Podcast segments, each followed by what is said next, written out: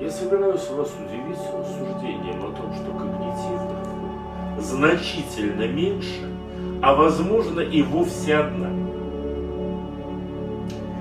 А это дает нам просто сладкую возможность посмотреть, а не можем ли мы прямо здесь, прямо на сентябрьском э, РК, э, нарисовать хотя бы вторую. И вообще попытаться развернуть программу, что называется, повышение некоторого когнитивного разнообразия в работе с мышлением и познанием. Э, ставьте задачи, и мы будем работать.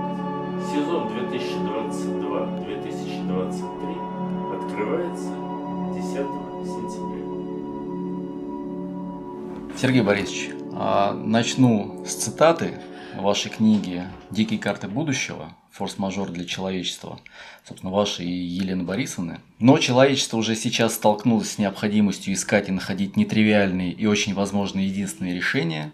Это означает, что в прогнозировании будущего мы уже не можем ограничиваться примитивной форсайтной логикой – Иными словами, нас будут интересовать будущее, в котором происходит реализация диких карт. Под дикими картами мы понимаем, что происходят события маловероятные, но крайне значимые. Считается, что дикую карту невозможно предсказать. В известной степени это верно, поскольку по определению дикая карта возникает сразу и целиком. При этом ее появление не обусловлено ни историческими причинами, ни угрозами, ни вызовами. Забыты технологии откровения, получаемого специально подготовленными и обученными людьми в особенном состоянии сознания, остался ряд формальных процедур по согласованию экспертных и управленческих позиций, результат – прогноз, не содержащий неожиданных и нетривиальных результатов, концепция устойчивого развития, представление о будущем как о продолженном настоящем. Вот это была цитата. И, собственно, сам вопрос. Вот мы, многие из нас видели карты форсайтов, где присутствует какой-то там набор технологий, открытий, расставленных по времени. Но там нет диких карт. Я, по крайней мере, такого не видел. И вот каким образом тогда должен выглядеть этот прогноз, чтобы эти дикие карты каким-то образом присутствовали, чтобы прогнозист понимал, что здесь мы можем с чем-то столкнуться, или должны, или не должны. Вот как должны по-настоящему тогда они видеться на стандартной карте вот этого форсайта? Ну, на стандартной карте форсайта диких карт вы точно не найдете. А вообще, конечно, все гораздо интереснее, чем то, что вы здесь прочитали.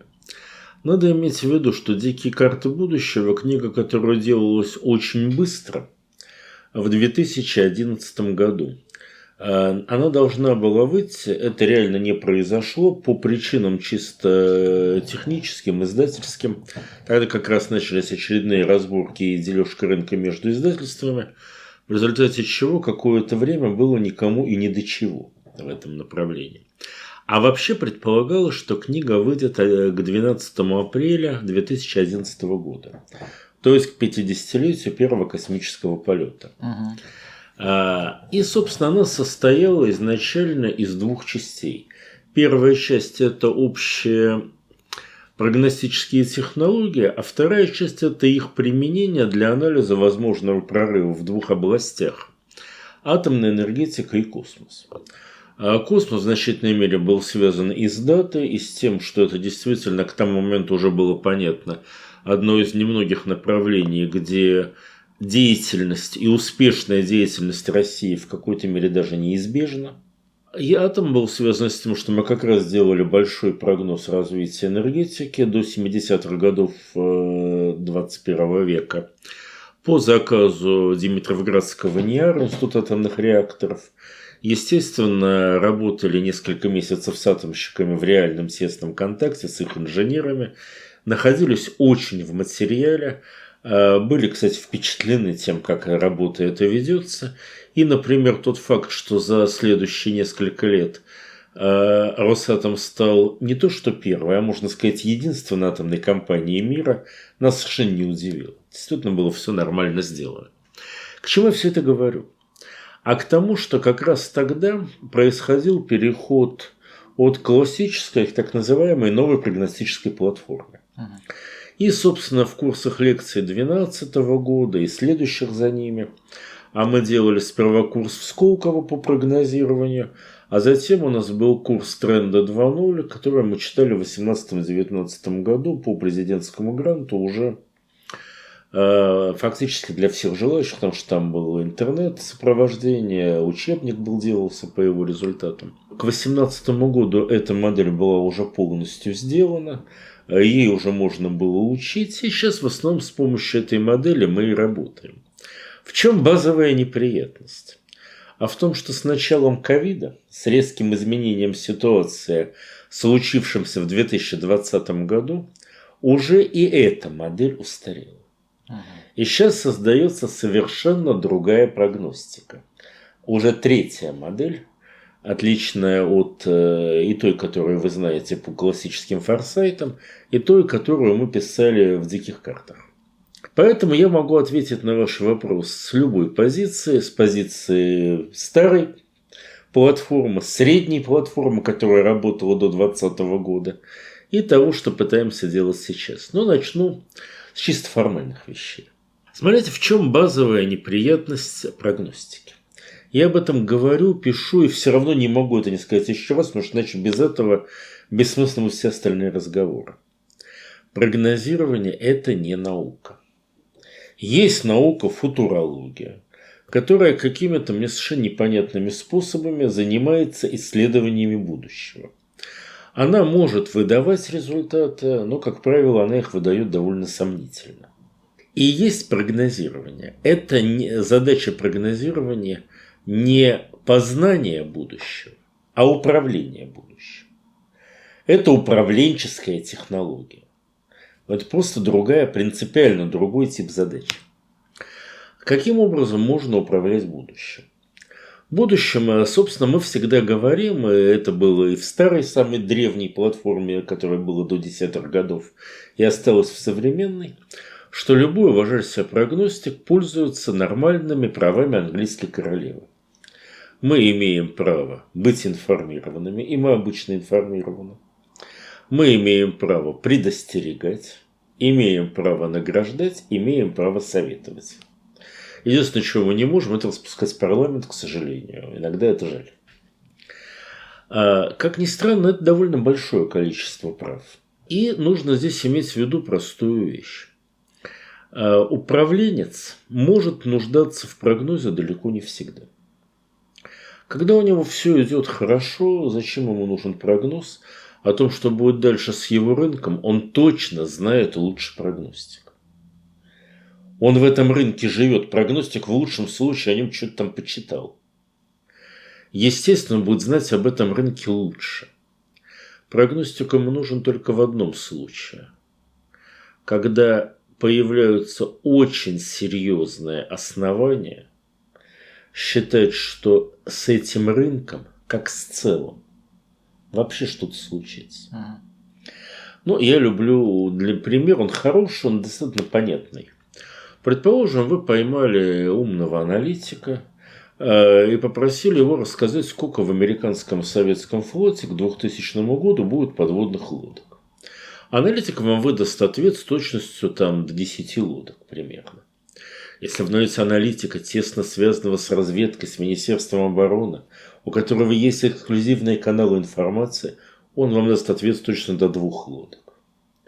Вы придете к прогностику, и прогностик вам скажет, что по причинам А, Б, С, Д, Е, Ф Советский Союз проиграл Третью мировую войну. В той или иной форме он изменится и будет демонтирован. Опять же, прогностик может знать, будет ли распад его на отдельные элементы или не будет, он как раз этого не знает. Он лишь говорит о том, что будет сильная трансформация. А потому цифры, которые вы здесь тут написали, минимум в два раза, а скорее в три превышены. То есть как нам говорят, что будет 80 лодок, а вы говорите, что их будет 40, а может 20? Пишите 30, не ошибетесь. Вот это разница подходов. Суть заключается, причем еще раз подчеркиваю, Разумеется, люди, которые находятся в материале, они знают все существующие программы, понимают риски, знают, что какие-то будут потери, они действительно знают, что происходит.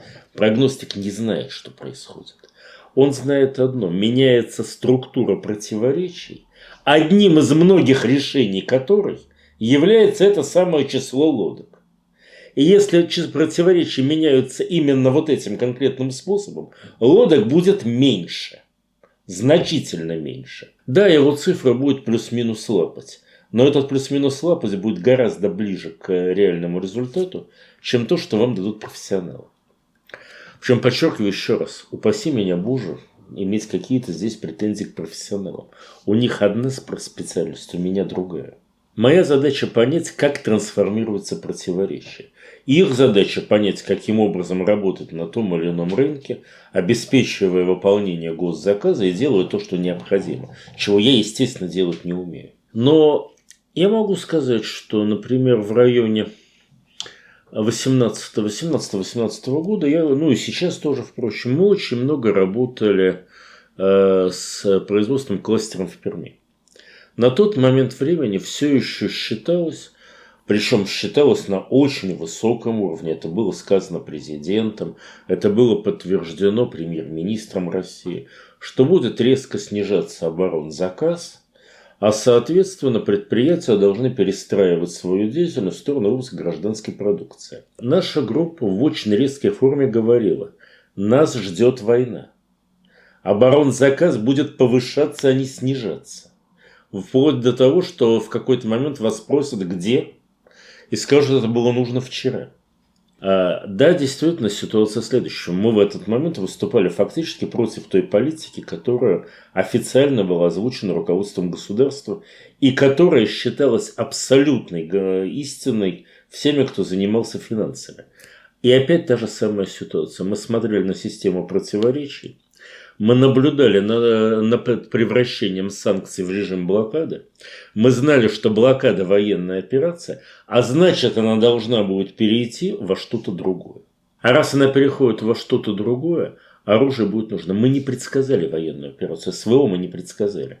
Мы полагали, что будет все более и более ледяная война с локальными конфликтами не такого масштаба. Это действительно была, и мы ошибались в этом отношении, я об этом говорил в одном, из, в одном из наших выпусков. Но то, что потребуется много оружия, в том числе потребуется оружие для борьбы с беспилотниками, потребуется оружие РЭП, э, потребуется много артиллерии. А я, собственно говоря, в Пермском кластере они как раз эти вещи выпускают. Это мы понимали совершенно четко. И я очень рад тому, что руководство предприятия после определенных колебаний, да, оно сказало, что мы будем удерживать военное производство, предполагая, что оно окажется резко востребованным. А вот это вот именно разница подходов. И вот так мы действуем. Заметим, я при этом ничего пока не говорил о диких картах. Да. Я говорил только о том, с чего прогноз начинается. Когда появляются дикие карты? Смотрите, а, мы любим говорить, на самом деле даже как-то на эту тему делали что-то вроде небольшой передачи, что прогностик работает не с фантастикой. Для него скорее наиболее естественным жанром является детектив. Я имею в виду классический британский детектив, каким он был создан в 20-е годы прошлого века.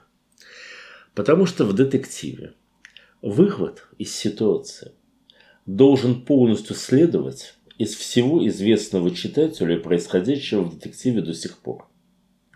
И при этом быть для читателя абсолютно неожиданным. Я не знаю почему, так и не могу вам ответить на этот вопрос. Но наша человеческая история развивается именно по этому закону. То есть, будущее вытекает из настоящего, и всегда можно проследить, как оно из него вытекает и при этом оно должно оказаться абсолютно неожиданным. Первый человек, который использовал метод сценирования, он его, собственно, и придумал, Кан, он уже эти вещи понимал очень хорошо. Кан говорил следующее.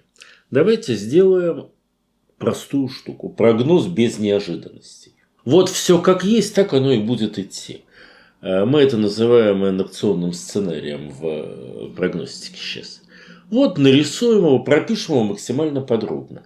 А главное, посмотрим, что должно обязательно сохраниться, чтобы вот это вот продолжалось. То есть, э, какие противоречия должны остаться прежними, какие балансы должны не измениться, какие привычки, какие образы жизни, что должно быть константами. Чтобы вот э, все продолжало развиваться и шло как идет. Сделали. А теперь, говорил Кан, давайте начнем варьировать эти параметры.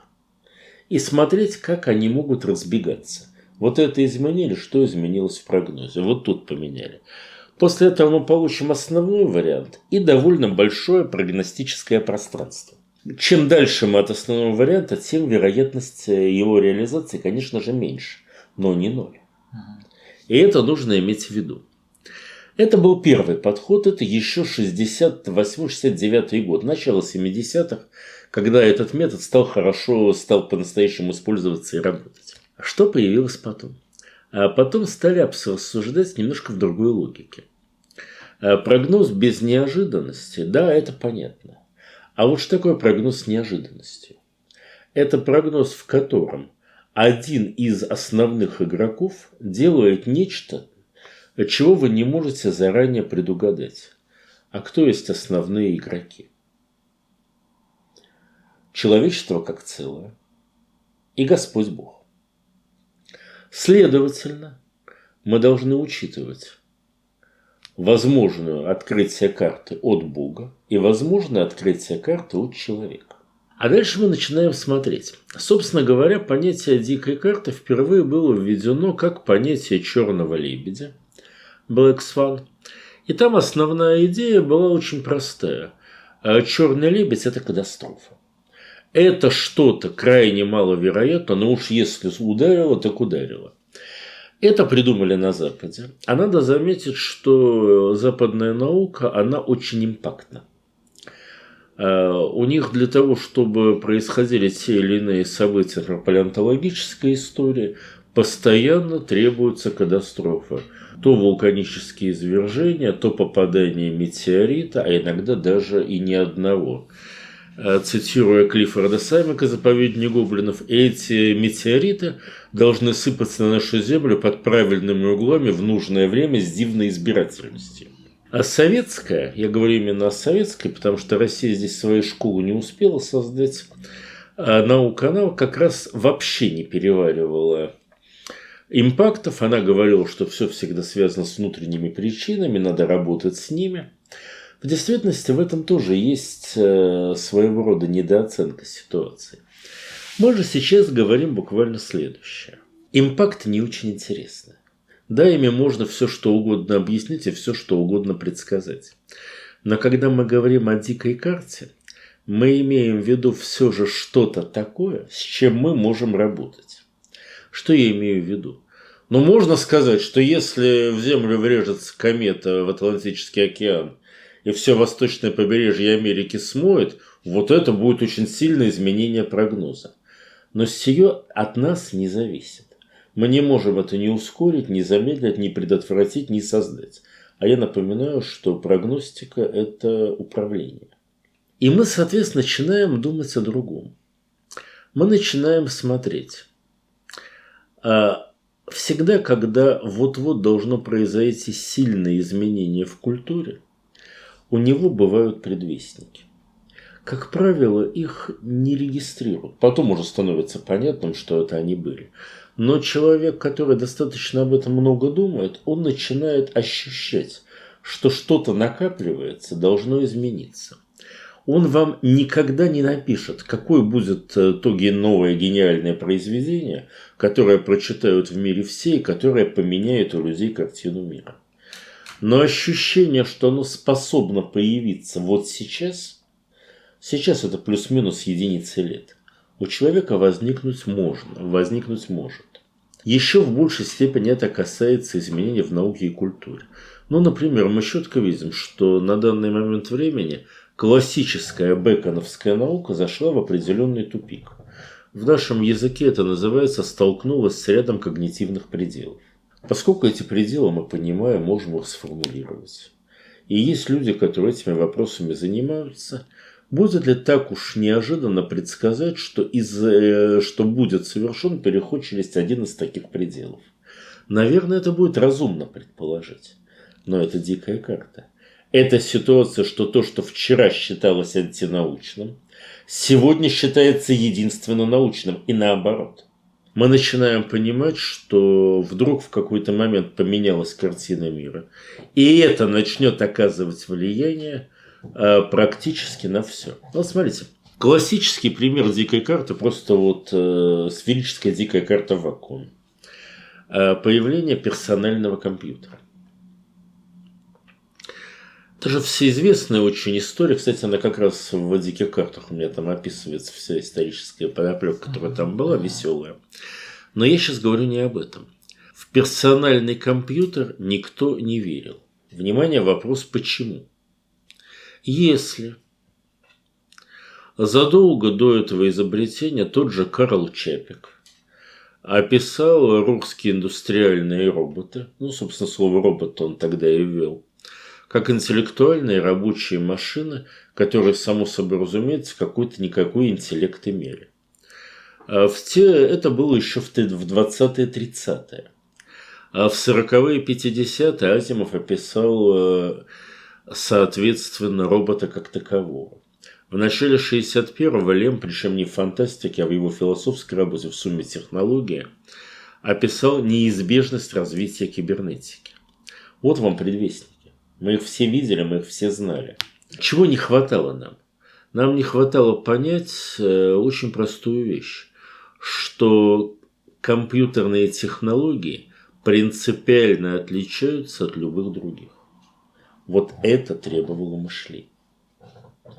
Но это было возможное мышление. Оно не требовало вообще чего-то без... Почему я говорю, принципиально отличается? Очень просто. Ну, изобрели вы атомную энергетику. Ну, отлично, работает она у вас. Но на самом деле не надо говорить как-то.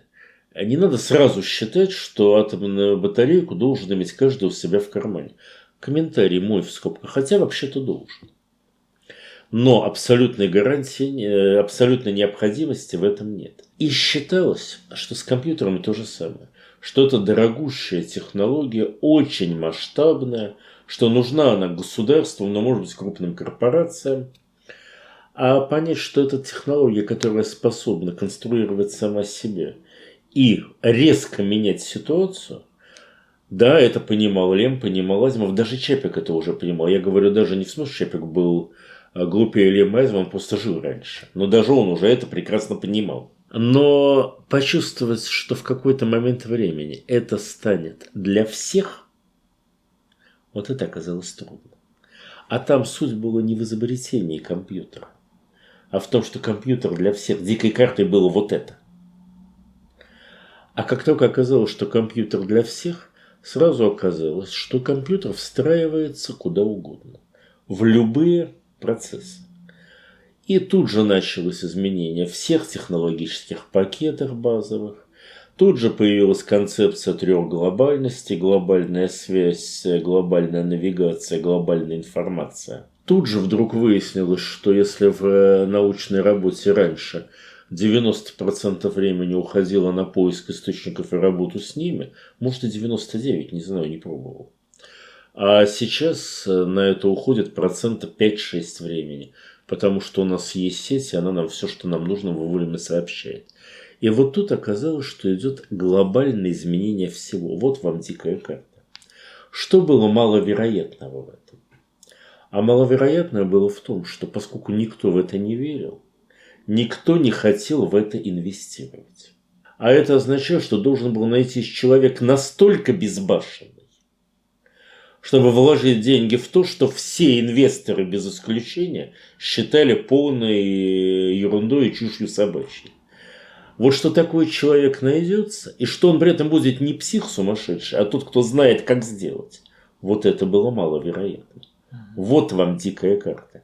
Дикая карта – это не просто человеческая гениальность, хотя она здесь бывает часто нужна. Это способность человеческого мышления не соглашаться с общепринятым.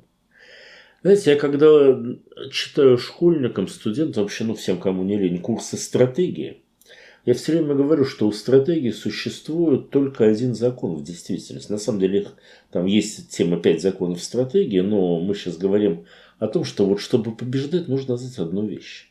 Нужно всегда сделать так, чтобы противник действовал естественно, а вы в ответ на это действовали правильно. Ибо правильные действия в стратегии неестественны. Так вот, в познании то же самое. С дикими картами то же самое. И прогностик должен уметь работать с неестественным мышлением. Правильным, но неестественным.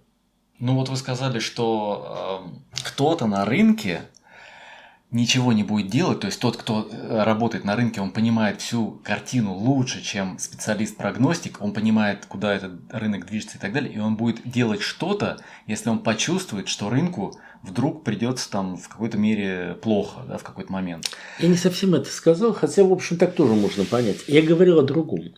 Я говорил о том, что когда ситуация идет нормально, да. Э, прогностик не нужен. А в бизнесе не нужен даже и стратег. Так вот вопрос, с чего вдруг вот этот вот человек, когда у него все идет нормально, а, задумается над тем, что, что должно произойти, чтобы, ну, что должно произойти, что вдруг у него пойдет все ненормально. Смотрите, есть э, два варианта. Они, собственно, их ровно два и есть, и они всегда действуют. Первый вариант. Человек, работающий в своем бизнесе или в своей политике – внутренне, он же, у него же есть опыт, он много видел, много проходил в своей жизни. Он прекрасно понимает, вот, ну, есть такая хорошая фраза, я, говорит, этой схеме не доверяю, ну что, все же вроде работает, вот что-то в ней не так. Иногда у него возникает мысль, что-то здесь не так, и он начинает разбираться. Это совершенно нормальная ситуация, извините, управленцы за это получают свою зарплату что, среди прочего, они эту мысль обязаны все время держать во внимании. А второй вариант, он совершенно противоположный. Иногда бывает, что человеку, управленцу, бизнесмену становится скучно. И ему чего-то не хватает. Он понимает, что если все будет идти как идет, но вот он какое-то себе место в жизни нашел, и это место у него теперь такое навсегда останется. А ему может хочется большего. Он прекрасно понимает, что это большой риск. Хочешь большего, можешь и это все потерять. Но, опять же, люди, которые принимают решения, не пассионарии. Они, в общем, на риск часто готовы идти. И вот когда он чувствует либо угрозу, либо наоборот, принципиально новый набор возможностей, вот в этот момент ему нужна стратегия. А смотрите, в Российской Федерации с 2014 года – появился 172 федеральный закон о стратпланировании в Российской Федерации, где прямо указано с подписями первых лиц государства, что любой стратегии должен предшествовать прогноз. Ты можешь стратегировать в определенном прогностическом поле. Это принципиальный момент э, современной прогностической, ну как современной, вот до 2020 года прогностической доктрины. Она говорит следующее – если вы хотите что-то делать, ну, например, стандартная задача в рамках 172 ФЗ субъект федерации разрабатывает СЭР, стратегию экономического развития. Работа у него такая, он вообще-то это обязан делать. А закон ему говорит, ну хочешь разрабатывать стратегию, разрабатывай, к тому же ты вообще-то твоя обязанность. Но стратегия должна опираться на прогноз э, развития. А прогноз развития, вот у меня тут есть книжечка стоит, я могу просто показать, как выглядит прогноз развития одного края. Красная книга, вот здесь, да. Рядом красная, вот это, по-моему. Нет, э, вот это. По-моему, она, да, она. Я не узнал. Вот смотрите, это стратегический сценарный прогноз, который мы делали с Дмитрием Золотаревым до Пермского края. Книжка толстая, тяжелая, большая. Как вы догадываетесь, представить себе вменяемого губернатора, который сидит и ее читает, не, она у него, конечно, в э, кабинете стоять будет, это я не сомневаюсь. Но чтобы он ее еще и читал, это вряд ли. Да и времени у него на это нет. Такая книжка делается, мы ее очень быстро сделали, но это все-таки месяц работы. А как правило, мы же в России живем. У нас стратегия нужна, то она была нужна вчера, а уже завтра будет поздно. А, соответственно, что по этому поводу делается? Толстые документы, разумеется, пишутся, за них платится зарплата, но а, в модели работается по-другому. Прогностик делает два документа, очень коротких. Обычно первый из них вообще составляет один листок А4. Он печатанный 12 кеглем. Ну, обычно как это, в один листок уложиться можно не всегда, но вот то, что там не более двух, это без вопросов. Второе чуть побольше, ну, от 6 до 12 страничек, но обычно 6. Первое – это прогностические требования. Это означает, что прогностик в неких вещах уверен и требует, чтобы э, стратег, который будет делать стратегию, исходил именно из этого. В частности, мы тогда говорили о том, что с введением режима санкций переходом в режим блокады, ну, собственно, мы об этом с вами обсуждали, мы, как, как прогностическое требование, говорим о том, что снижения оборонзаказа не будет. И нужно рассчитывать на его повышение. Обычно прогностических требований не очень много. Почему я говорю, на одном листочке все это укладывается, и они абсолютно понятны. Второе, что делается, это прогностический контекст. А если первое, это то, в чем прогностик уверен, и говорит, что за это я готов позаложить свою руку и голову, то здесь он говорит, вот мы считали, мы думали, у нас получилось так. Мы не требуем, чтобы вы это обязательно учли.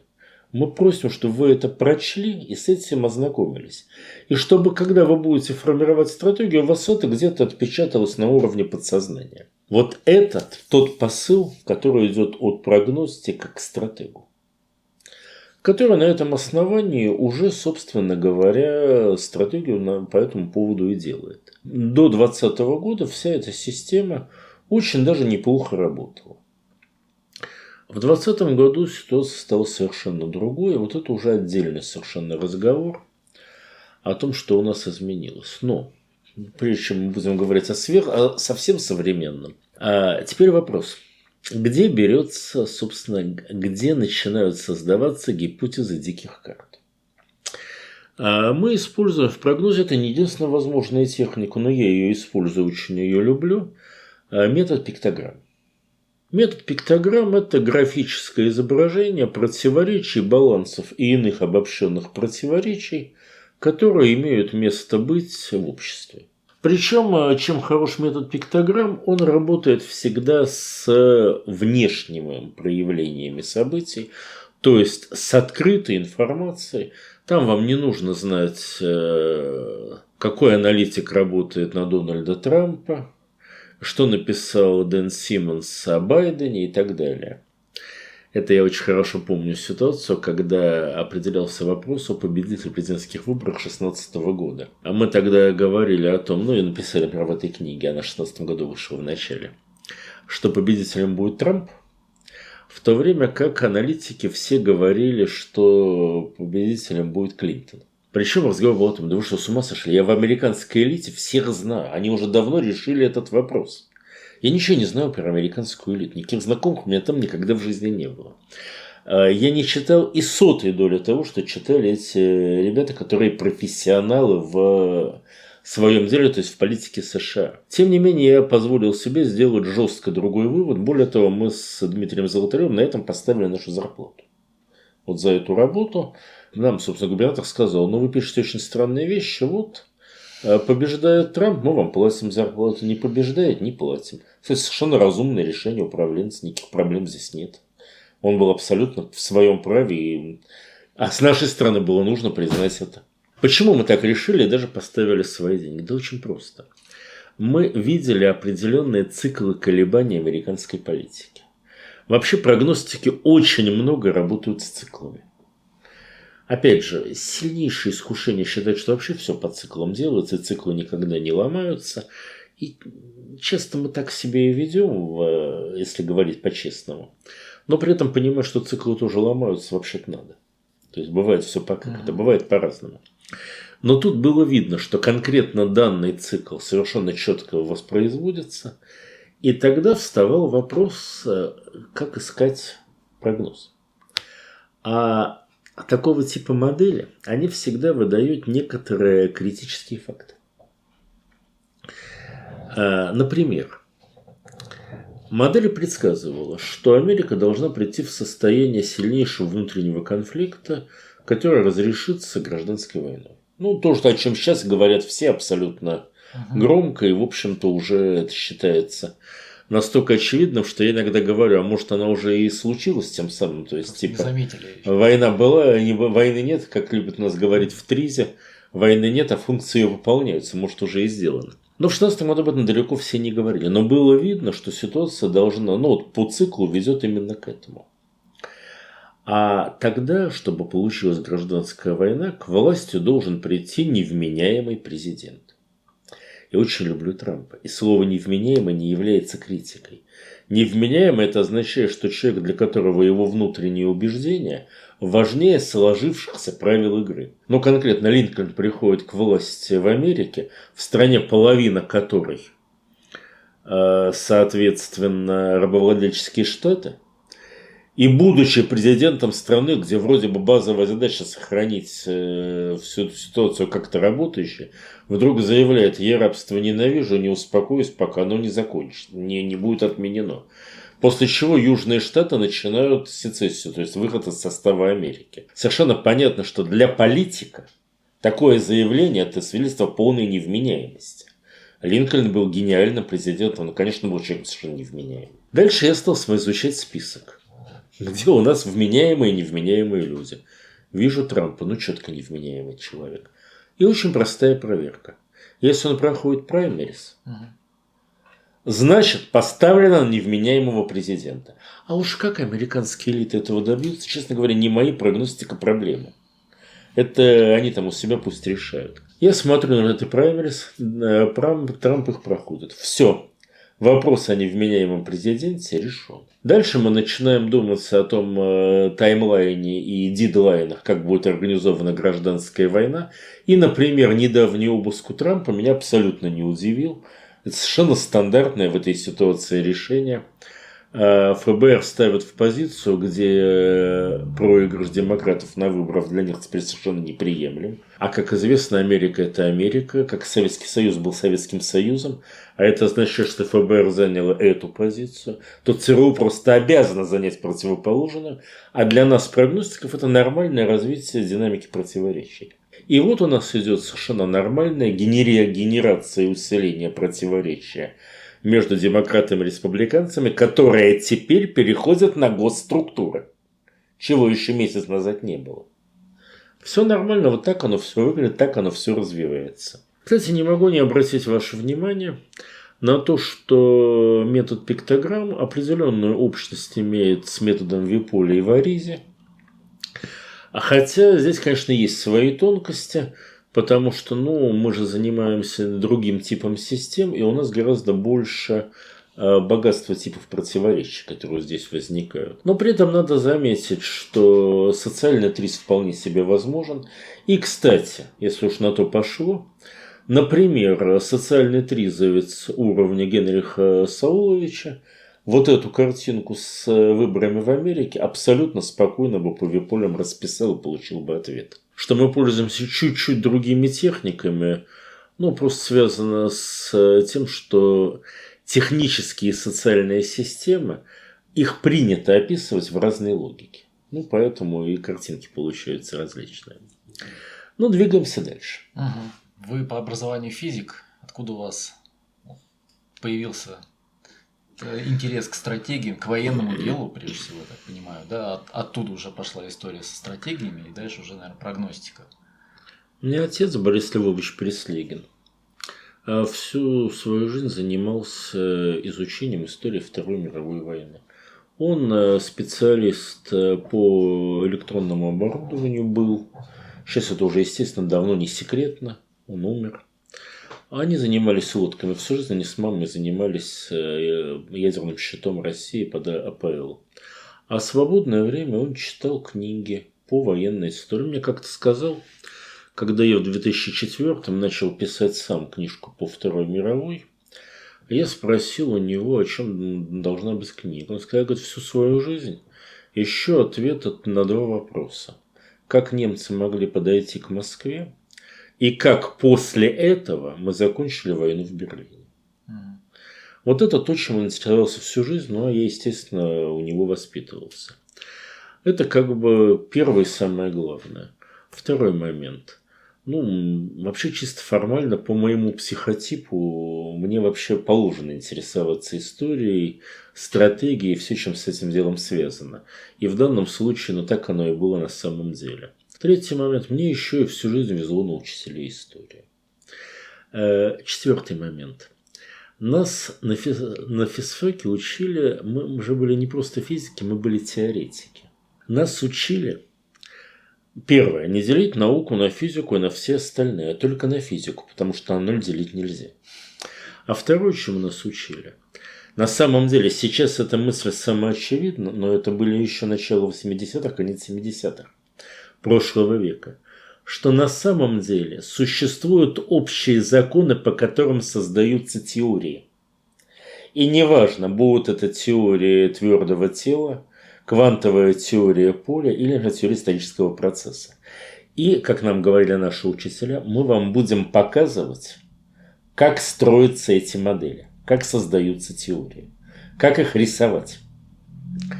Мы-то, естественно, как и все студенты, считали, что теория – это результат гениального озарения.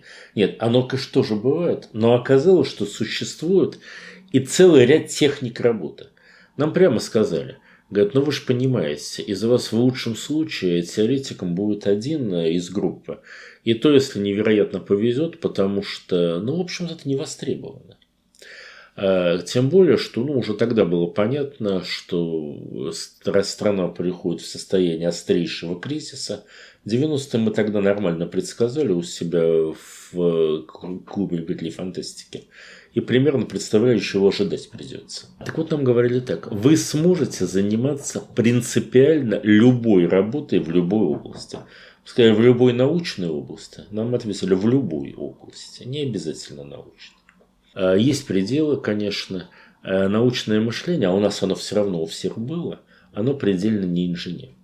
Поэтому я могу восхищаться инженерами, прогнозировать, что они могут сделать, но сам я сделать не могу.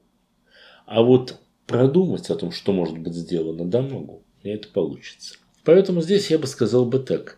Э, с одной стороны, история моей семьи, с другой стороны, особенность нашего советского образования – а в Союзе учили всему и хорошо.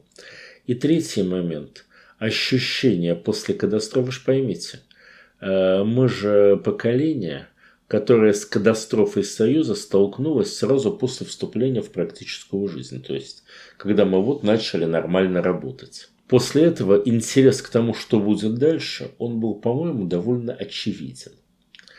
А самое главное, без этого оказалось очень скучно жить. Уйти в теорию было некуда. А, я, естественно, нам с не обманули. Я устраивался на самые разные работы, везде достаточно хорошо работал. Я имею в виду, что и удовольствие от работы получал, и дело делалось, и как-то худо-бедно удавалось семью обеспечить. Да, очень худо и очень бедно, в 90-м плохо очень жили. Но мы жили, и они выживали. И вот тут стало скучно. Захотелось что-то сделать. А, и тогда возникло сразу две мысли. Ну, первое, мы начали писать книги, тем более, что мой близкий друг занимался дельским делом, и, в общем, было понятно, чего, то есть он мог сформулировать заказ, чего нужно ему, и когда это будет нужно. И тогда появились, собственно говоря, книги. Вот тогда мы написали с Леной Тихоокеанскую премьеру, наша первая любимая книга, 98-99 год она писалась. А второй момент – начиналось миллениум. Ожидался праздник.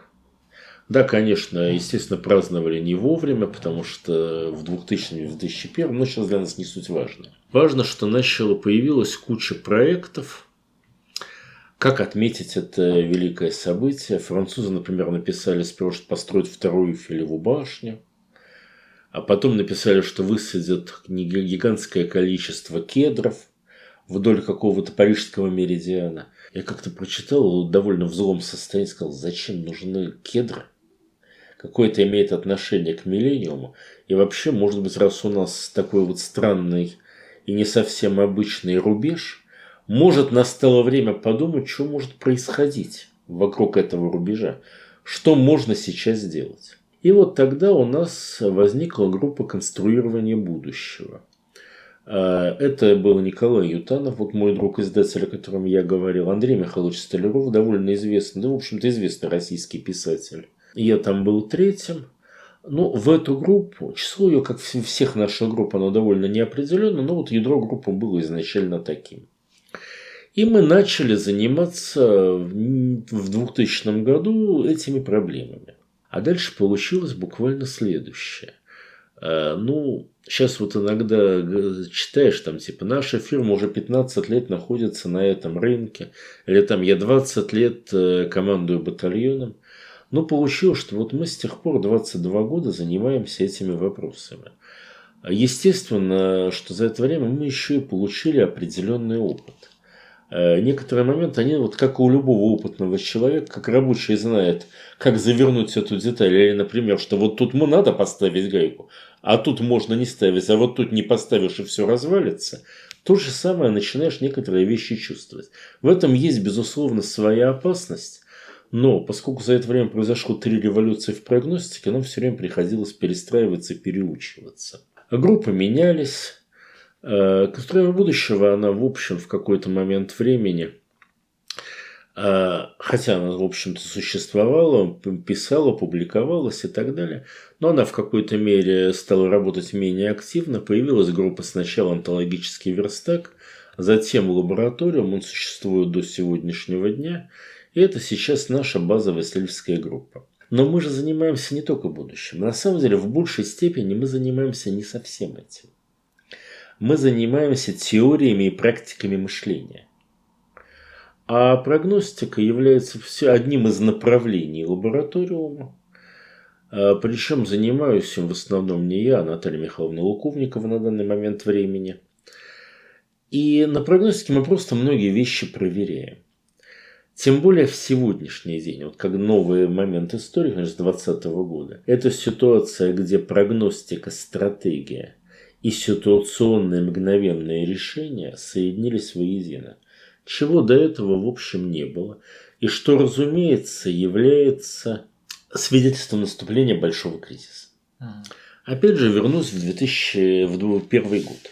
В 2001 году э, одно из первых мероприятий, в котором мы приняли участие, была большая игра, которую Петр Георгиевич Щедровицкий проводил здесь под Ленинградом в Репино с участием большого количества губернаторов, замгубернаторов, а речь шла о стратегии развития Северо-Запада. А надо сказать, что как раз тогда у нас в России зачем-то создали федеральные округа.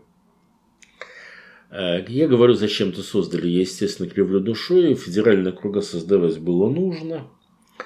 И это была нормальная ситуация с повышением единицы планирования, что всегда проходит в стратегии.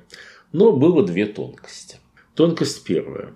Зачем нужны федеральные округа, правительство нас так и не поняло, поэтому руководители округов практически не получили э, рычагов управления в свои руки. В этом плане округа оказались довольно Э, бессмысленное образование. А второй момент, второй оно, было связано как раз с нашим э, северо-западом. Потому что совершенно было понятно, вот Урал, вот Сибирь, вот Дальний Восток, вот Юг. А в северо-запад вошло все, да, вот центр, естественно. А в северо-запад вошло все, что не вошло в другие места. И у нас получился округ из Калининградской области, Санкт-Петербурга, Ленобласти, Карелии, Коми АССР и Ямало-Ненецкого автономного округа плюс острова Ледовитого океана. Вот и стратегируйте на такой, мягко выражаясь, неоднородный объект. И вот там я как раз столкнулся с тем, что мы еще раз, в то были совершенно неопытны, мы впервые начали работать с прогностикой. Там я столкнулся с двумя вещами.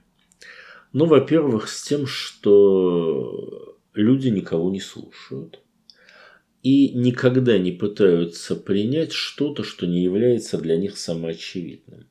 А, причем ко мне это, естественно, тоже относилось. Один из э, участников игры предложил проект, который всем остальным, и мне, кстати, в том числе, показался полным э, абсолютным бредом, не имеющим никакого отношения к жизни, к стратегии и к той серьезной работе, э, которую мы там все собирались делать. Этот странный человек на пустом месте предложил сделать Великий Устюг родиной Деда Мороза. В общем, на него все смотрели как на сумасшедшего. А заметим, что из многих проектов, которые тогда были предложены, он один из очень немногих, который оказался стопроцентно реализован. И очень быстро стало понятно, что так оно и будет. И вот тогда я начал понимать, что, как правило, у прогностика позиция и позиция управленца, между ними всегда есть противоречие.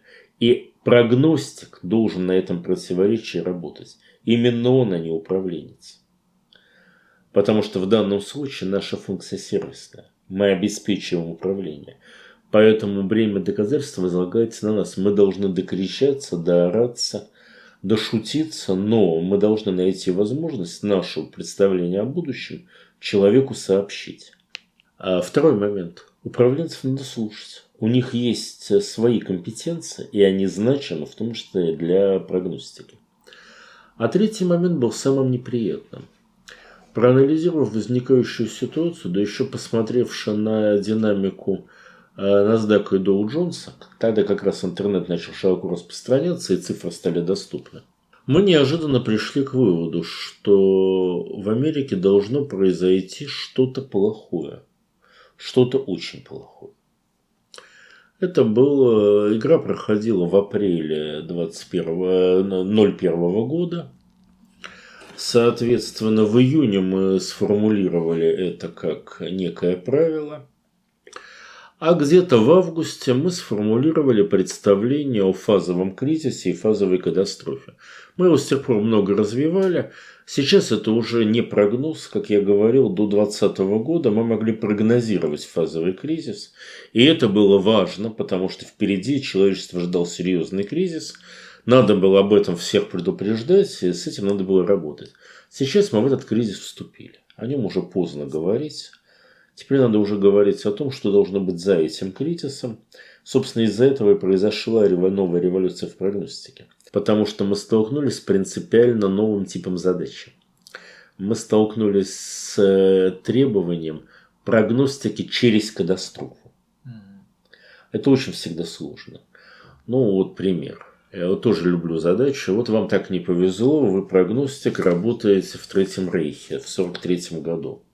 Вас просят прогноз на ближайшие 10 лет, что будет с Рейхом. Предположим даже, что вы по-настоящему честный человек и говорите, извините, конечно, но войну эту мы проиграем и довольно скоро, поэтому через 10 лет Рейха не будет. Предположим, вас за это не отправляют в концлагерь, а вежливо спрашивают, ну хорошо, да, Рейха не будет, но вряд ли перебьют э, весь германский и немецкий народ, что-то же в этом месте должно будет остаться. И вот скажите нам, что будет вот после того, как Рейх будет полностью уничтожен? Вот это и есть посткатастрофическая прогностика. Как правило, катастрофа оказывает настолько сильное воздействие и на событийное пространство, и на психологическое, что за нее очень тяжело продвинуться. А вот сейчас надо. Надо принять для себя. Мы да? столкнулись. Нет, просто за нее тяжело продвинуться. Ты можешь очень много описывается, как выглядит катастрофа.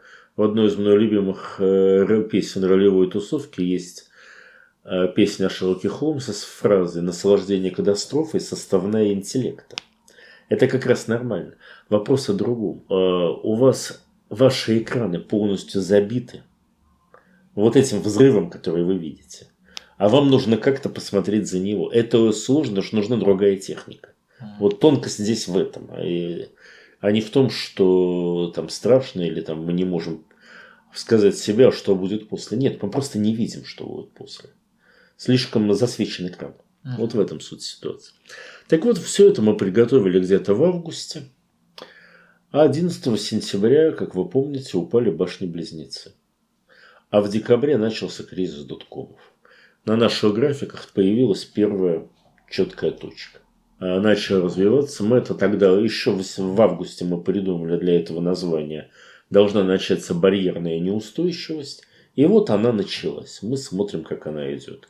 Она кончилась в 2020 году ковидным обрывом динамики. И вот на этом деле, собственно говоря, Дальше началась работа. Кстати, обращаю ваше внимание, что по сути сам прогноз фазового перехода и фазового кризиса, он абсолютно физичен. Собственно, физика твердого тела, а это та же теория поля, только в профиль. Она, собственно, в основном этими-то вещами и занимается. Поэтому тут все довольно сложно. Я никак не могу считать себя физиком, и физику уже в значительной мере подзабыл. Но способы мышления в нас забили как следует, они у нас, естественно, остались, они продолжают работать. Вот примерно так это выглядело. Ну а как появилось дальше, собственно говоря, мы начали рассуждать, э, как, собственно, прогнозировать в наиболее общем виде. И появилась в районе, наверное, 10-11 года, плюс-минус, схемка, которая сейчас используется тоже, уже, правда, не как единственная, называемая прогностическая восьмерка. А там очень простая суть. Нормальный бильярдный стол. А с одной узкой стороны стола стоит субъект прогнозирования. Довольно сложная штука. Субъект прогнозирования – это, с одной стороны, управление, прогнозирование – управленческая технология. Но, как правило, управленцы прогностики не знают от слова совсем. С другой стороны, прогностик, который, кстати, управление знает ничуть не лучше, чем, прогноз, чем управление с прогностику. И вот между ними должна возникнуть связь. Между прочим, тоже вейпуль, кстати. Да. А, связь взаимного доверия.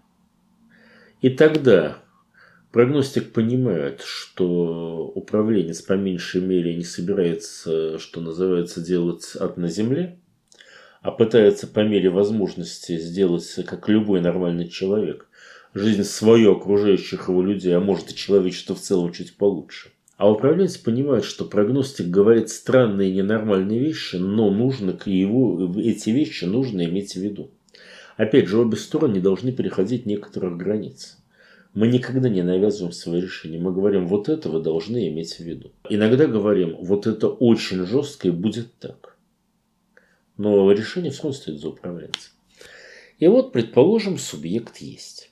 Субъект означает, что на самом деле перед нами управленец, которому не безразлично, чем он управляет, и который при этом достаточно имеет широкую картину мира, чтобы общаться с очень странными людьми. Напротив у нас находится объект прогнозирования. И это самое сложное, что есть в прогностике. Дело в том, что ваш наш управленец, он-то считает, что, конечно, знает, что такое объект. Но руководит Пермским краем, значит, объект Пермский край. Если Петербургом, ну, объект Петербург. А, а вот теперь э, прикинем картинку. Вот э, вам так не повезло, вы президент Украины году, году так где-нибудь в 2004. Вы хотите знать стратегию развития Украины и прогноз ее. Он говорит, а объект у нас какой? Как какой Украина? Но вы понимаете, что Крым неизбежно будет потерян. У меня был такой разговор в отношении Ленобласти. Я говорю, что я могу взяться за прогноз Ленобласти, нужно совершенно четко понимать, что Петербург будет присоединять к себе определенную территорию Ленобласти. И тем самым нам необходимо понять, как это будет происходить. На что ответом было, эти границы между Ленобластью и Петербургом определены Конституцией Российской Федерации и являются нерушимыми. С тех пор они поменялись уже раза три, но разговор я хорошо помню. И это вот, сейчас смотрите, вот это вот в том случае, где вам немерено повезло, ваш объект географический. У него в принципе есть границы. А представьте что вам нужно сделать анализ развития э, замещ... импортозамещения в области микроэлектроники в Российской Федерации. И тут вы, почесавши в затылке, выясняете, что, скорее всего, в Российской Федерации никакой микроэлектроники и вовсе не будет. А будем мы заниматься совершенно другими вещами, которые будут решать те же проблемы, но по-другому. И вот это всегда чрезвычайно интересно. И опять же, ну тоже не так страшно. Микроэлектроника, она довольно конкретна. А вот вам вежливо просят сказать, а что у нас будет, например, ну так, чтобы никого не мучить, с наукой геологии. Вот вам новый субъект прогнозирования. А где у него граница? Не у Земли, а у объекта геология. Поэтому, конечно, самое веселое, чем занимается прогностик, Он разбирается с объектом. Как только ты разобрался с объектом, у тебя сразу возникает куча всего. Во-первых, зависит от того, что это за тип объекта, например, это система или среда, или сфера, уже разные законы действия. Уже стало легче, уже можно рисовать пиктограммы. Во-вторых, объект – это всегда его характерный ритм. Мы не, в свое время не пожалели усилий, сделали огромные таблицы ритмов стандартных, с которыми надо работать. А, и, в общем, теперь, когда объект у нас определен, мы, в общем, можем понять, в каких ритмах он живет. И часто это дает возможность сделать очень быстрый экспресс-прогноз. Но как у меня было с теми же штатами. Ну, ритм там так вставал, но ничего сделать не мог. А у них он очень постоянный. Вот в России, Россия страна, как известно, э, правого или левого ботинка, который может что-то захотеть. Поэтому у нас все ритмы плавают там на 20-30 лет. Америка нет. Сказано 80 лет, значит 80. Рим был таким же. Век должен продолжаться 100 лет. Через 100 лет будут изменения. Все нормально. А, и вот тогда уже вы много чего знаете. Но все, что вы знаете, это теория. Диких карт вы здесь обнаружить не можете в принципе. Откуда возьмете такие карты? Вы занимаетесь чисто аналитической работой. И вот тогда возникает третья сторона. Это контекст. А контекст это всегда люди. Отсюда наша стандартная фраза «мы не прогнозируем по фотографии». Если кому-то нужен прогноз, приглашайте нас, мы должны быть на этой территории, ходить по ней, говорить с людьми, которые здесь живут. Нужен семинар, чтобы они все участвовали, нужна игра – Социология, по сути, какая-то. Не социология. Социология – это опять наука, это сбор информации. Здесь другое. Ты крутишься в этом поле и пытаешься понять, что в нем является важным. Это всегда все знают, просто не всегда говорят э, даже себе, не то что другим. Но это люди знают. И в игре из них это можно вытащить.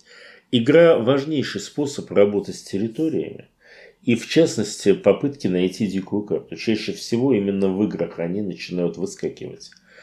Они выскакивают как придумки. Ты знаешь, что при, в реальной жизни будет по-другому. Но ты понимаешь, что вот здесь настолько велико уже информационное напряжение, что придумки начинают проскакивать на игре, как зорница.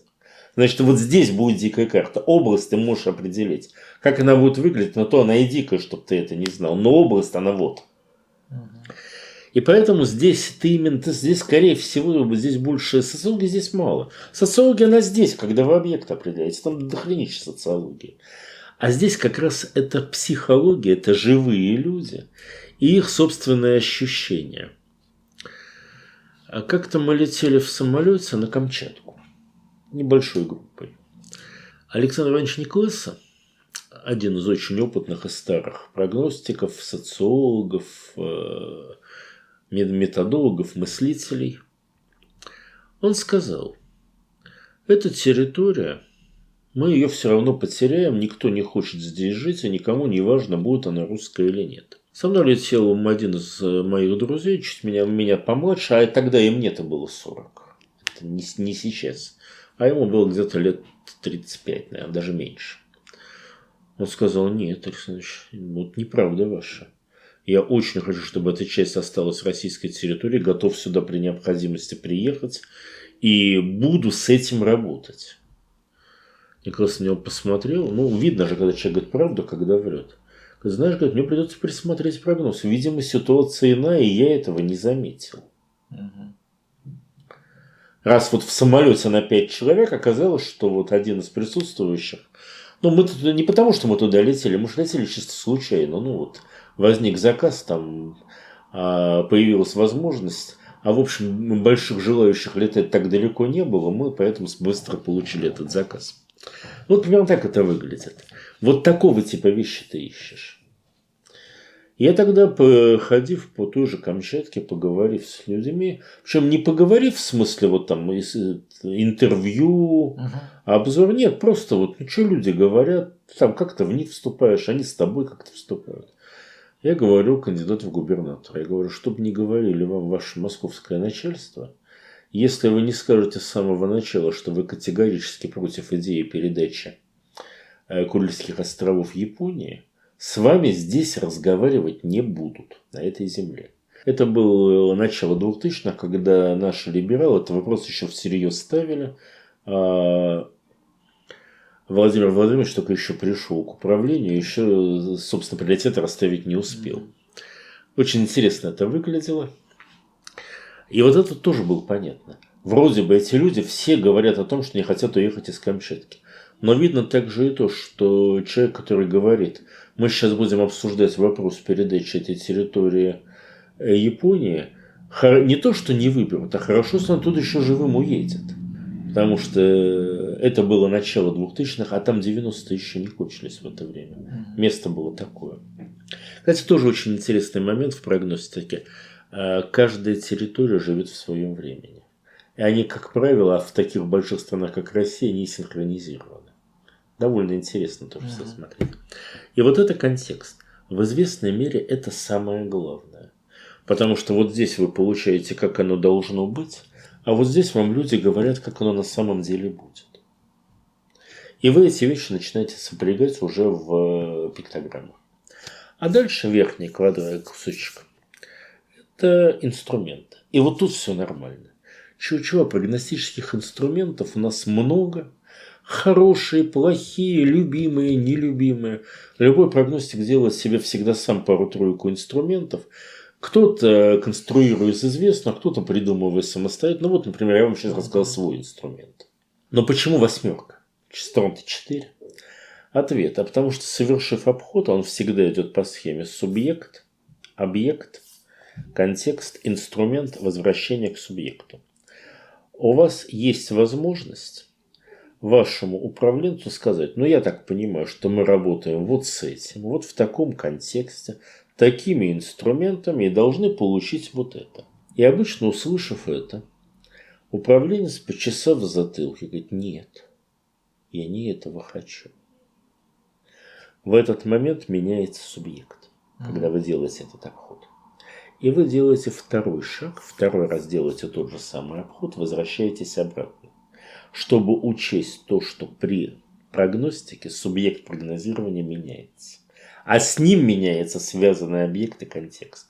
Но, как правило, первый обход требует много времени, а второй делается уже очень быстро. Это именно уточнение, что изменилось. И вот тогда ваша система замыкается, и замыкается у вас как раз в прямую восьмерочка двойной обход делается. Это базовая технология прогнозирования в классической прогностической полотно, как классической. В 2010-м она называлась новой. Сейчас мы уже в ней столько раз работали, она вошла в кучу учебников, и, в общем, уже можно считать ее общепринятой. Вот это примерно такой инструмент. А дальше, когда мы уходим из классики, мы сталкиваемся с несколькими очень необычными вещами. Мы-то это тоже получили еще в начале нулевых. Называлось это не классический прогнозный эффект. Не в начале, в начале десятых. Uh-huh. не классические прогнозные эффекты. Но тогда мы исходили из того, что это экзотика. Вот интересно на этом заканчивать курсы лекций. То есть показали студентам, как работает. Ребята, а теперь смотрите, вот что для узкого круга, что другие знать не будут. Вот посмотрите, может быть и так. Суть того, что случилось в 2020 году, как раз к тому и сводится, что не классические прогнозные эффекты из экзотики стали основой прогнозирования. Мы сейчас работаем все время с неклассическими прогнозами. А, что такое неклассические эффекты? Ну, первое, что здесь есть, и самое простое, это сценарная гравитация. Суть дела заключается в том, что наиболее вероятный инерционный сценарий притягивает к себе все остальные. А если у вас людей много и уверенность в этом сценарии велика, у вас возникает сценарный коллапс. Что бы вы ни делали, помните этот анекдот, да? Третий раз собираю, все тот же пулемет получается. И с этой точки зрения, например, э, до последнего момента, да и сейчас, впрочем, у Москвы только один сценарий развития. Москва мировой город, но хочет и дальше быть мировым городом. Она уже им не может быть в новой ситуации, но все равно хочет. Это и есть сценарный коллапс. А сценарная гравитация говорит, что наиболее вероятные сценарии притягивают к себе менее вероятные сценарии вплоть до того, что они модифицируют сначала вероятности их реализации, а затем уже и сами сценарии как целое. Кстати, совсем недавно у нас была возможность на этот неклассический эффект посмотреть просто буквально глазами, ужаснуться и теперь думать, что делать дальше в этих условиях. Потому что прогноз здесь с точки зрения классической прогностики самоочевиден, а вот чтобы он еще кому-то понравился. Суть дела. Э, представьте себе современную политическую, внешнеполитическую ситуацию в мире. Ну, даже просто потому, что у нас сплошные конфликты, понятно, что это бинарное противоречие. Бинарные противоречия разрешаются в формате конфликтов, это их нормальное состояние. Кто с кем конфликтует? Ну, что является структурообразующим конфликтом? Ну, очевидно, что структурообразующим конфликтом является противостояние сильнейших во всех отношениях стран. То есть Соединенных Штатов Америки и Китая. Мы получаем бинарное противоречие США и Китай – которому боками представлены противоречия с Евросоюзом и Россией. Ну, между собой у них есть свое противоречие, но вот эта главная картина мира, которая должна вылиться в большую войну в 30-е годы, а это все так мелкие разборки прочих субъектов. Нормальная картинка, совершенно понятная, очень простая пиктограмма, такие часто бывают в истории. И первое, что вы здесь должны заметить, что эта пиктограмма не является базовой. Почему она не является базовой? Ну вы же поймите, это же конфликт мирообразующий.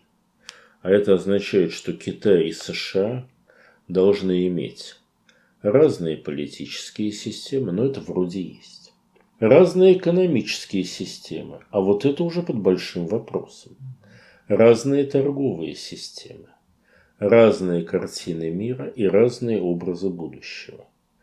Но Китай, встроившись в мировой рынок, фактически имел тот же образ будущего, что и США, а вопрос, кто там будет гегемоном, как ни странно, для противоречия абсолютно безразлично, поскольку противоречие знает, что никто из существующих гегемоном не будет. Но решение противоречия – создание другого противоречия. Смотрите, пока у нас был жив Советский Союз, мы получали идеальное противоречие. Мы действительно были противниками США во всех возможных направлениях, от эпистемиологии до сельского хозяйства. Конфликт между СССР и США был более содержательным, чем конфликт между США и Китаем. А потому конфликт СССР-США – базовый вариант, а конфликт э, США-Китай побочный вариант. Мы оказались не в главной версии истории. Мы оказались в боковой версии истории. Ну, прогностика, она же рассматривает историю как многовариантную задачу. Вот мы оказались не в самом базовом варианте. Ну, ладно, ну так бывает. Оно зато, зато помягче все. Конфликты не такие резкие, риск атомной войны меньше. Э, все хорошо.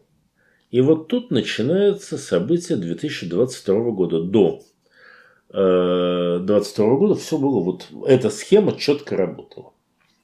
Что случается в 2022 году? Ну, сначала случается специальная военная операция. Чем она интересна для прогностика? Ну, во-первых, тем, что прогностики ее не предсказали. Они предсказали не потому, что невооруженным глазом было видно, что участникам этого конфликта выгоднее в него не лезть, чем в него залезать. Причем всем участникам этого конфликта. Мысль о том, что мы уже настолько близко к фазовому кризису, что будут приниматься не рациональные, а как раз эмоциональные решения, это надо было соображать, ну, конкретно моя ошибка. То есть я вот не, не заметил этого. Но с точки зрения прогностики СВО интересно следующее. Россия поставила, предположим, с опозданием на 8 лет, но все-таки, а, четкую красную линию. Она заявила, чего она терпеть не будет. Вступление Украины в НАТО. Запад провокационно потребовал вступления Украины в НАТО. Вернее, сказал, что этот вопрос будет решать НАТО. Россия пожала плечами и начала военную операцию. Вот эта ситуация с точки зрения прогностики является нормальной и правильной. А, поставлена граница. Провокация в данном случае есть вызов. На вызов должен быть дан адекватный ответ. На военный вызов дается военный ответ. Кстати, никаких претензий, это просто правильно. Смотрим ситуацию, которая случилась у нас э, в июле. Китай ставит красную линию прилет э, Пелоси на Тайвань. Америка устраивает провокацию. Китай был обязан, если не сбивать самолет, вообще-то он был обязан сбивать самолет. Но считаю, что китайцы люди глубоко гуманные, в отличие от нас, европейцев, он должен был не дать ему сесть. Это можно всегда сделать. Китай, получив этот вызов, не начинает войну, не сбивает самолет, а ограничивается резким протестом и началом маневров. Что выглядит с точки зрения любой цивилизации маханием кулаками после драки. Все. Китай не выполнил стандартный психоисторический ход и ответа на кризис. Он не ответил на кризис. Это означает, что он теряет цивилизационный приоритет, а это означает, что центральный базовый сценарий начинает притягивать к себе наш сценарий. Можете вы, наш сценарий начинает быстро дрейфовать в сторону вот этого. Быстро это 1-2 года по стандартной психоистории. Ну, извините, США-то никуда не денутся. А у нас-то никакого Советского Союза нет. Так вот, психоистория говорит, что будет. Вот это вот первый пример не классического. Угу. Не классической прогностики. Второй пример того, что прогнозы бывают вещи неприятные. Интересно. А, что ж неприятный? Я сам из Советского Союза, но мне всегда казалось, что возобновление предыдущего проекта является не лучшим стратегическим решением. А в данном случае это не стратегическое решение, это событийное решение. У нас э, стандартная прогностическая шутка, которая, собственно, различает противоречие любое, бинарное, может разрешиться либо через события, либо через проект. Ну и, соответственно, шутка выглядит таким, значит так – на этом противоречии на неизбежно событийное решение в формате термоядерной войны с пятью миллиардами жертв, а с полной перестройкой экосистем. Э, товарищ начальник, а может вместо этого сделаем проект по выставке на Марс? Ну или так. Да уж лучше так, конечно. Не, ну или так. Так вот, у нас сейчас идет не проектное создание Советского Союза, а событийное, угу. что совсем не одно и то же. И вот это надо иметь в виду. А, Причем мне похоже, что вот из этой ситуации никуда не деться. Ни одной из сторон. Вот это не классический эффект. Это сценарная гравитация. Какие есть еще не классические эффекты? Неклассические эффекты возникают, когда у вас меняется группа симметрии или способ упорядочения, которым вы должны описывать человечество. Но вот римский клуб его описывает в форме системы. Э, и действительно считают, что система является. Сейчас это просто не так. Человечество системой, как в системном подходе, описано быть не может. И момент перехода от системного описания к несистемному, ну, конкретно к средовому, а сейчас к сферному, это не классический прогностический момент. Почему? Потому что в этот момент на границе старого и нового представления возникают целый ряд неклассических явлений. Мы их называем когнитивный шторм. Ну, собственно, он у нас тоже уже был, сейчас он уже заканчивается. Ставлю здесь многоточие. Но есть еще один очень интересный класс событий, а с которыми нужно иметь дело. Это опережающее развитие. Что я имею в виду? Когда мы делали всю вот эту вот систему с э, ритмами, мы определили, что скорость развития не может быть сколь угодно велика. Мы сталкиваемся с торможением развития из-за соответствующих барьеров, э, которые перейти можно, но всегда очень-очень сложно, а некоторые, наверное, даже и нельзя.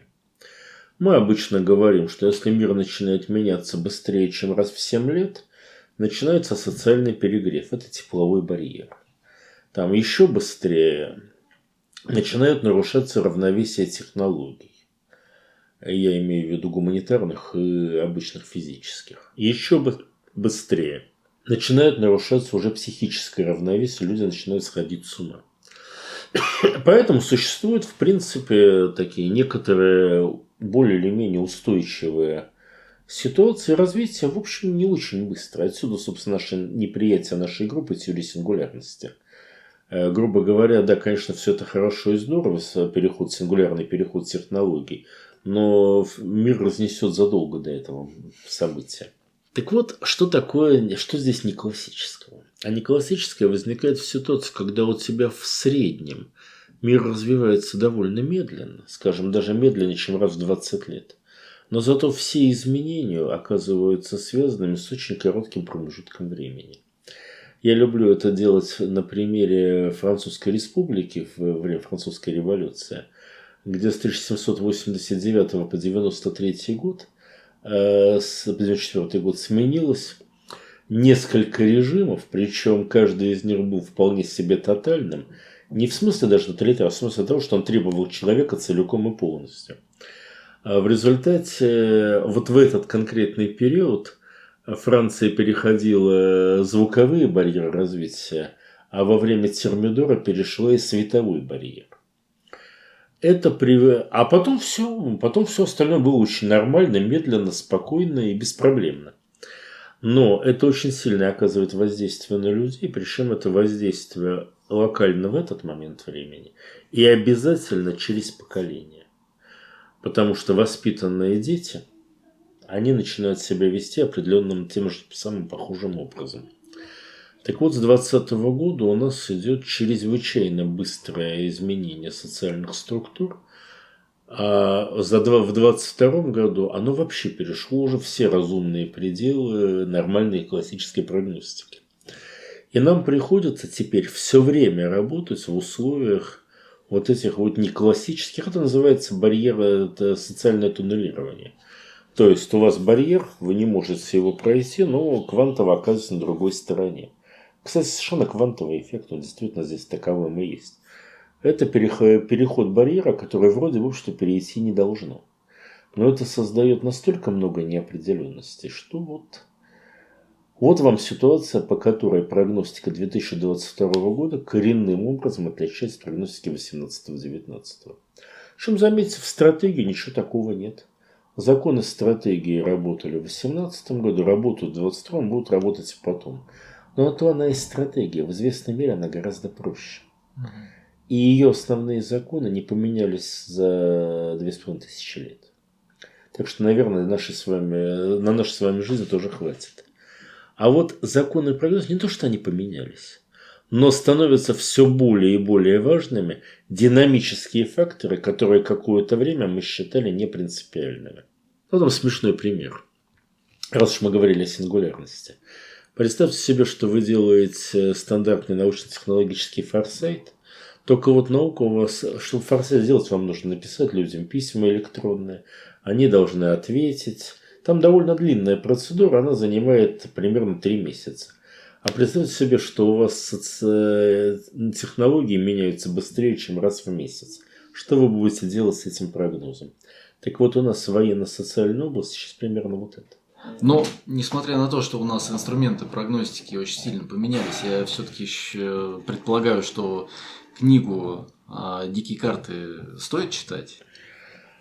Ну, это был очень хорошо. Как это? Во-первых, атомная и космическая часть ее практически не поменялись с тех пор. К большому сожалению, э, принципиальных технологических выходящих за пределы этих прогнозов не было.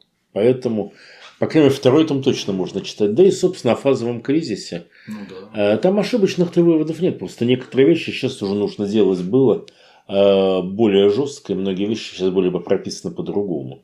Но, в принципе, не, она нормально совершенно. Ошибка как то э, Это нормальный, классический по нынешним временам прогноз. И он, в общем, на классическом уровне работает. Ну, мне кажется, нужно тем, тем более понимать, раз уж мы стали, вступили в фазовый кризис, нужно понимать, собственно, что это такое. Там про это много сказано. Да, в основном там про это и сказано. Э, да, там, конечно, нет многих современных вещей, там нет теории сверхвызовов, А там нет теории определения событийных рядов, ну, то, что появилось с тех пор. Но, в общем, как это? Там не все есть, но то, что там есть, это работает. Да, хорошая книга. А, ну и про техпакет вообще шикарная история. А, наверное, под финал хотел бы, раз уж начали с цитаты, закончить цитатой краткой. Основатели утешают нас, что если раньше войны шли в пространстве географии, то теперь главные битвы в пространстве истории, то есть стол и кровь, мы сразу не потеряем. Мы понимаем, однако, что нашу историю, включая ее советский период, очень многим хочется стереть с лица земли. Битва идет за место в будущем. Это будущее может быть сформировано вне нашего языка, нашего технологического уклада, наших ценностей, и космос нам могут запретить как несостоявшимся исторически, но с нами Бог и законы физики – что вы подразумеваете под Богом в данном контексте? Бога. А что такое Бог? Если кратко. Ну вы же физик. Вот мне вот это Смотрите. соединить. А это очень как раз именно это соединить легко, но вот кратко это сделать почти невозможно. В чем суть проблемы? Каждый физик рано или поздно задает себе вопрос, а это почему? Вот у вас э, Вселенная изотропна. Почему? Вот у вас работают вселенные законы природы. Они работают. А почему? И самый важный вопрос, а с чего мы, собственно, взяли, что с помощью нашего языка, абсолютно случайного набора выкриков, с помощью нашего мозга, возникшего за 4 миллиарда лет эволюции, абсолютно случайной, вот этим мозгом, этим языком мы вообще можем что-то говорить о природе, Вселенной, о ее законах. Кстати, это не моя фраза. Это Фрэнсис Бэкон, человек, один из великих э, ученых, настоящих великих. Тот, кто создал бэконовскую эмпирическую парадигму, это сказал про английский язык. Он ехидно заметил. А кто вам вообще сказал, что при помощи языка, предназначенного для рыночной торговли, можно обсуждать вопросы Бога или Вселенной? Так вот, этот вопрос встает. И дальше у вас есть вариант. Либо вы на него не отвечаете вообще. Это у нас называется в группе логика «иди и считай». Типа у тебя формула есть, иди и считай. Либо вы говорите, ну вот, есть такая штука, Вселенная, вот мы как люди созданы по тем же законам, что и Вселенная, потому мы можем эту Вселенную понять. А теперь я прошу ваше внимание, что это просто теология лайт. Как мне сказал один э, пастор, с которым мы этот вопрос обсуждали, говорит, Сергей, а почему тебе приятнее верить в антропоморфную вселенную, нежели в Бога человека? И действительно, на самом деле, вы начинаете очень быстро понимать, что вы работаете с теми же теологическими догматами, но вы все время берете их в лайт-режиме, в таком упрощенном, э, Бога как такового нет, есть некоторая вселенская логика развития, ноосфера, разумный мир и так далее. Но так получилось, чисто и как прогностика по жизни, я практически никогда не работаю с компромиссами. Тоже э, стандартная фраза Генриха Сауловича, я ее очень любил еще в молодости научной своей. Компромисс всегда хуже любой из альтернатив. То есть уж тогда либо ты уже чистый атеист, но тогда у тебя все стахастично – а если все стахастично, включая эволюцию, извините, я вам как физик говорю, стахастичная эволюция потребует на очень много нулей более длинной истории Вселенной, чем мы знаем. На очень много. Это не миллиарды лет, это квадриллионы и еще больше. А, ну, сами понимаете, что такое стахастическая эволюция. У вас есть ламповый телевизор, вы его начинаете бить молотком и рассчитываете, что из него получится вот эта штука, которая стоит тут у меня. Оно, конечно, да, если вы 10-26 лет побьете, может и получится один раз. Но вот, увы, в реальной жизни не получится. Но, тем не менее, это, по крайней мере, честно. То есть, вот этот подход честный. Либо вы говорите, поскольку здесь у меня инфракрасная расходимость, ультрафиолетовая расходимость и куча других расходимостей, и у тебя нет с простой защиты мыслительной.